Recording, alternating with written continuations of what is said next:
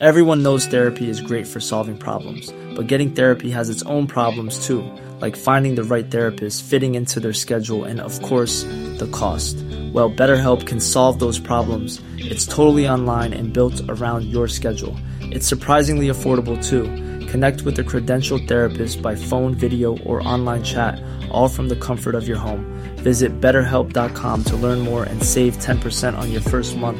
That's BetterHelp, H E L P.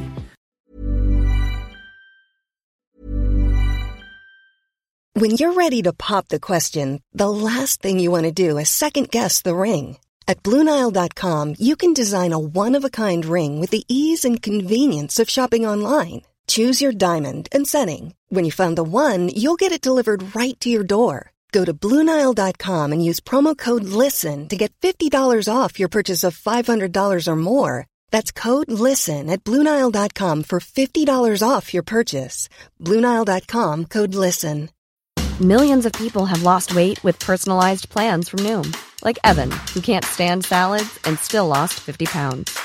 Salads, generally, for most people, are the easy button, right? For me, that wasn't an option. I never really was a salad guy. That's just not who I am. But Noom worked for me. Get your personalized plan today at Noom.com. Real Noom user compensated to provide their story. In four weeks, the typical Noom user can expect to lose one to two pounds per week. Individual results may vary. Amazon Business honors Ricardo Gurgel, owner of Veggie Root Tavern. This week, Ricardo saved big and used Amazon Business to help his team buy commercial deep fryers at a quantity discount. Because even veggies can be fried. I'm gonna need two orders of fried fiddleheads. With business buying easier than before, Ricardo now uses his extra time to focus on growing something big. Buy smarter, dream bigger. Visit Amazon Business, your partner for smart business buying. Mmm, fiddleheads. Yum. Why does Comcast Business power more businesses than any other provider? It has technology solutions that put you ahead, like the fastest, reliable network and serious savings. Whether your small business is starting or growing, you need Comcast Business. Comcast Business, powering possibilities. Ask about Comcast Business Internet and Security Edge, or find out how to get a $500 prepaid card with a qualifying gig bundle. Call or go online today to learn more. Offer ends 10 23 22. Restrictions apply. Call for details. Kung bago ka lang sa aming channel at mahilig ka sa mga kakaibang kwentong katatakutan, pindutin ang subscribe button at ang bell icon para lagi kang updated. Kung hindi, mumultuhin kayo.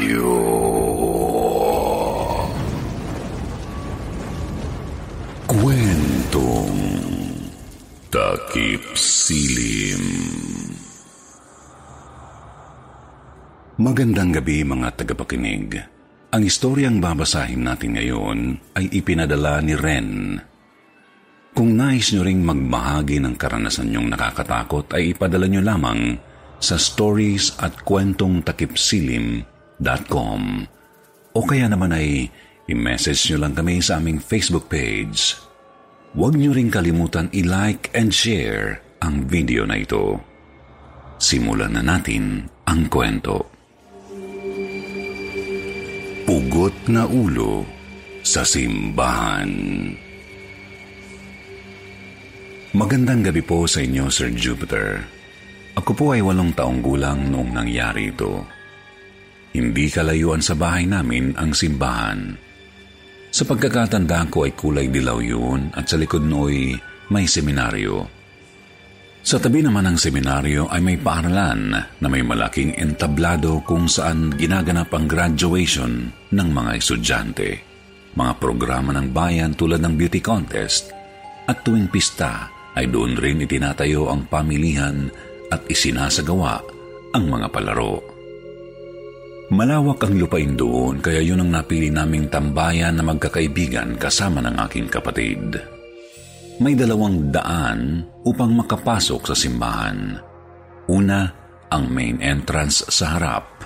Pangalawa, ang maliit na gate sa likod ng seminaryo na napili naming daanan dahil yun ang pinakamalapit na daan mula sa aming bahay. Pagpasok sa gate ay may makipot na daan na kakasya lamang ang isang tao. At doon ay agad na makikita ang likod ng simbahang ubod ng taas at ang kampanang nasa tuktok ng tore. Kinakalembang iyon ng mga seminarista sa oras ng alas 9 ng umaga, alas 12 ng tanghali, alas 3 ng hapon at alas 6 ng gabi. Mababait ang mga seminaristang naroroon at naging kaibigan namin ang ilan sa kanila. Sina Kuya John at Kuya Rico ang naging pinakamalapit sa amin. Tanda ko pa na sa tuwing naglalaro kami sa tapat ng simbahan at nataon namang patutugtugin nila ang kampana, ay tatawagin nila kaming magkakaibigan sa ikalawang palapag kung nasaan ang lubid ng kampana. Binubuhat nila kami isa-isa at pinakakapit sa lubid na nagtataas baba kasabay ng kalembang ng kampana. Isang araw pagpasok namin sa simbahan ay natigilan akong bigla nang masulyapan ko ang isang seminaristang nasa tore kung nasaan ang kampana. Nakaharap sa akin ang taong yun, ngunit hindi ko siya mamukaan. Kinabahan ako. Pasuray-suray siyang nakaharap sa akin na akala ko pa nga'y malalaglag na siya kaya mabilis kong tinawag ang isa sa aking mga kaibigan at itinuro ang taas. Ngunit nakapagtatakang Biglang nawala ang kung sino mang naroon pagtingala ng aking kaibigan. Kaya sa tuwing naglalaro kami noon ay hindi ko maiwasang sumulyap muli pa itaas sa kampana. Hindi na rin naman naulit ang nakita ko hanggang sa sumapit ang pasukan sa eskwela at madalang na rin kaming tumambay at maglaro sa simbahan. Isang gabi pagkatapos ng hapunan ay nautusan akong itapon ang basura sa labas ng bahay. May kadiliman na noon at bigla na lamang akong nanigas sa aking nakita sa itaas ng aming bakod. Isang figura ng seminarista ang nakalutang. Nang tingnan ko siyang mabuti, ay wala itong ulo. Napapikit ako. Tinakpan ang aking mga mata at naihipa ako noon sa salawal sa takot. Maya-maya ay narinig kong tinawag ako ni nanay, kaya doon lang ako napasulyap muli. Ngunit wala na ang pugot na ulo. Nang makita ni nanay ang kondisyon ko ay dali-dali niya akong pinapasok sa loob ng bahay. Noong ako'y kumalma na ay napapailing ang mga magulang ko sa pagkabahala habang sinasabi ko sa kanila ang nakita ko. Masamang pamahiin daw ang nakita ko ayon sa kanila at maaaring may masamang mangyari sa isa sa mga seminarista. Kinabukasan ay nangilabot ako noong malaman ko na isa sa mga seminarista ang namatay. Ito ay si Kuya John. Nagbigti siya sa kanyang kwarto sa seminaryo. Ang daming kwentong umiikot noon kung ano ang rason kung bakit siya nagpakamatay. Pero hindi na namin nalaman ang totoong dahilan. Malungkot kaming magkakaibigan sa nangyari, kaya naman ay nagtirik kami ng kandila sa simbahan pagkarating ng sumunod na Sabado. Naabutan pa namin noon si Kuya Rico na naglilinis sa labas ng seminaryo. Lalo kaming nalungkot paglapit sa kanya dahil sa ayos niya.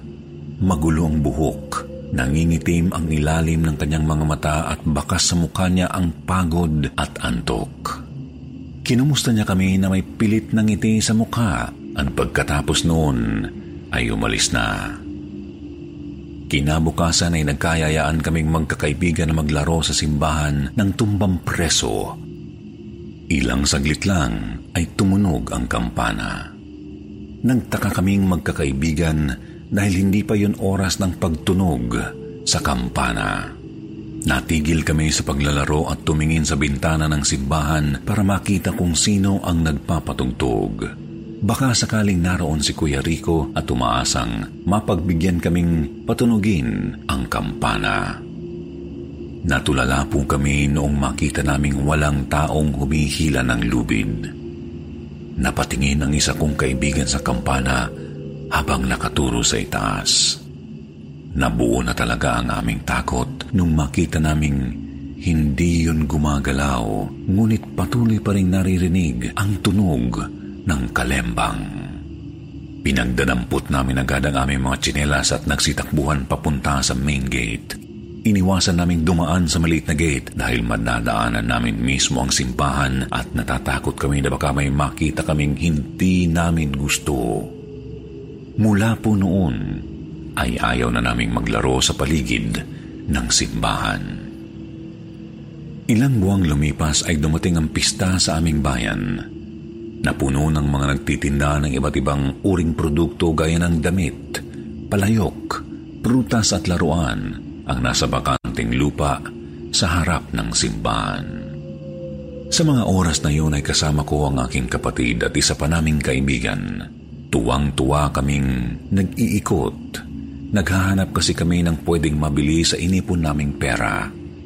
Nadako kami sa mga nagtitinda ng mga kakanin malapit sa mismong simbahan at natanto naming alas 6 na pala ng gabi dahil tumunog ang kampana. Napatingin ako sa ikalawang palapag na bintana ng simbahan para tingnan kung sino ang nagpapatugtog.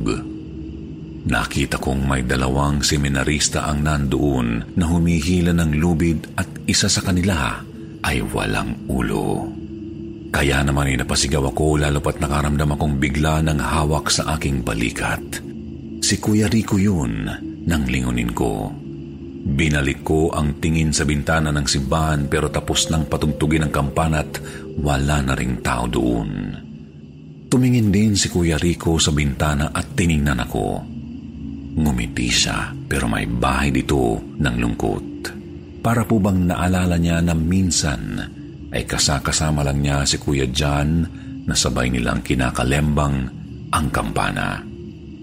Nilibre niya kami ng fishball at sabay-sabay kaming naglakad papunta sa main gate ng simbahan. Nandoon ang mga barkada ni Kuya. Pinakilala niya kami sa kanila at ganoon na lang ang pagkakakunot ng noo namin noong pinakilala niya sa amin ang isang magandang dalaga na si Ate Karen. Kanya raw yung girlfriend. Natawa siya dahil takang-taka kami kung bakit siya may girlfriend gayong isa siyang seminarista. Sinabi niya na wala na raw siya doon at ngayon ay nagtatrabaho kasama ang kanyang ama sa kanilang talyer. Kung saan niya nakilala ang girlfriend niya noong nagpaayos ito ng sasakyan. Natuwa kami para sa kanya.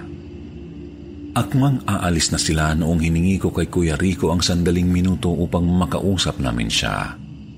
Sinabi namin sa kanya ang narinig naming kalembang noon kahit nakita naming hindi gumagalaw ang kampana.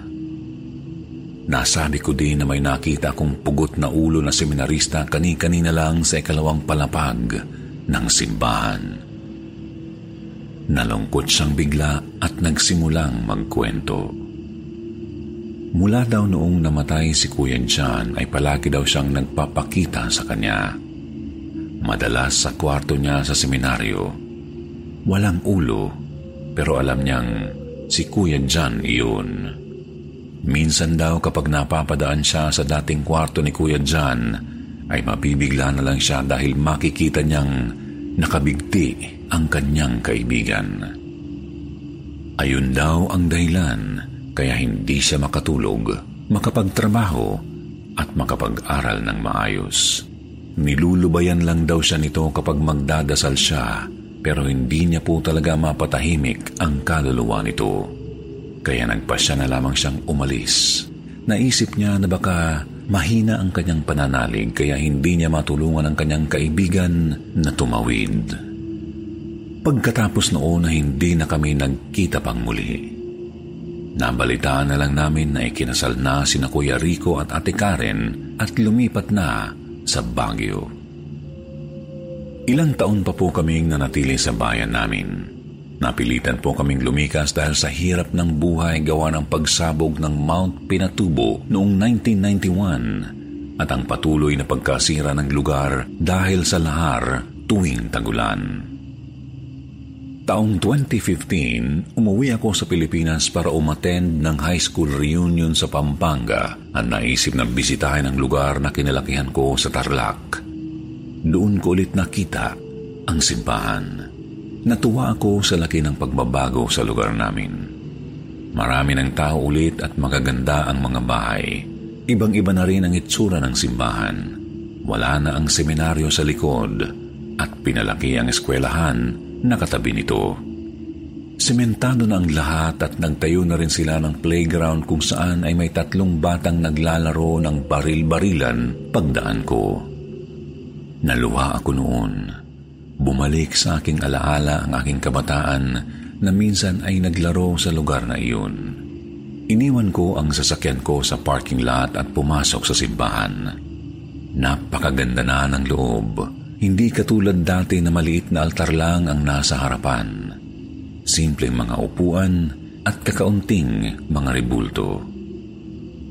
Nagdasal ako sandali at pinagmamasda ng lahat ng pagbabago. Maya-maya ay narinig ko ang tunog ng kampana. Ngunit hindi na yon katulad ng dating kalembang kung saan ako pamilyar. Napalitan iyon ng magandang tungtugin ng maraming kampana. Inalis na kasi ang lumang kampana at pinalitan na ng speaker.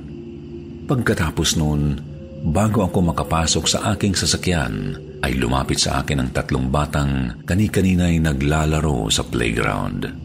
Sabi pa nga nila'y Binabantayan nila ang sasakyan ko at kung pwede raw makahingi ng pangmerienda. Natawa pa nga ako noon at binigyan sila ng tigbebente. Nag-aaral daw sila sa eskwelahang katabi ng simbahan, sabi ng isa.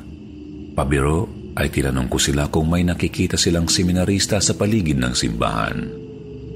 Nagkatinginan sila at sabay-sabay sinabing, Oo kuya, pero wala po siyang ulo. Natulala ako. Hindi ko na napansin ang pag-alis ng mga bata. Akala ko noong una ay takot ang naramdaman ko, pero hindi pala. Ang naramdaman ko ay lungkot. Nalulungkot ako na hanggang ngayon ay hindi pa rin matahimik ang kaluluwa ni Kuya John. Kaya naman bago ako umalis, ay nag-usal ako ng panalangin para sa kanya. Hanggang dito na lang ang kwento ko. Sana ay nagustuhan nyo ang karanasan kong ito at mayroon ding natutunan. Maraming salamat at hanggang sa muli.